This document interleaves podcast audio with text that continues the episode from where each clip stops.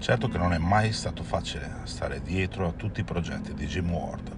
tra gruppi paralleli, dischi solisti e Sparta, ovvero il gruppo che fondò vent'anni fa, appena dopo lo split dei grandi, grandissimi a The Drive-In. Da lì la sua carriera è stato un saliscendi sonoro che è riuscito a toccare diversi generi musicali senza mai apparire banale oppure, peggio ancora, scontato. Ora, a distanza di un solo anno dal suo ultimo lavoro in solista, l'eccellente Daggers, e a due da Trust the River, l'album che segnò il ritorno degli Sparta dopo ben 16 anni di hiatus,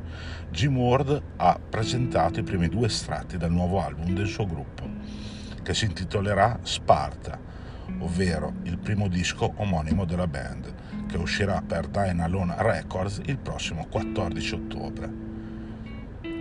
Per ora abbiamo solo due tasselli della nuova opera di Ward,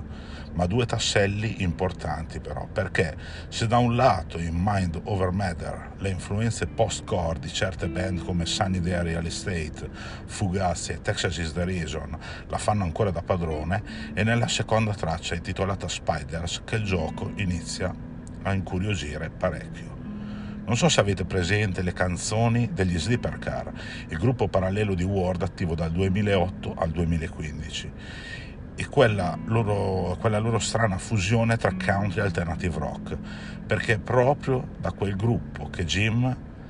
pare aver tratto idee per Spiders idee che potrebbero essere state sviluppate anche nel nuovo disco degli Sparta, andando così a creare un ideale ponte che lega gli Ad Drive-In al world solista, passando ovviamente per i suoi tanti progetti paralleli e certi amori musicali che questo cantautore non ha mai nascosto di provare.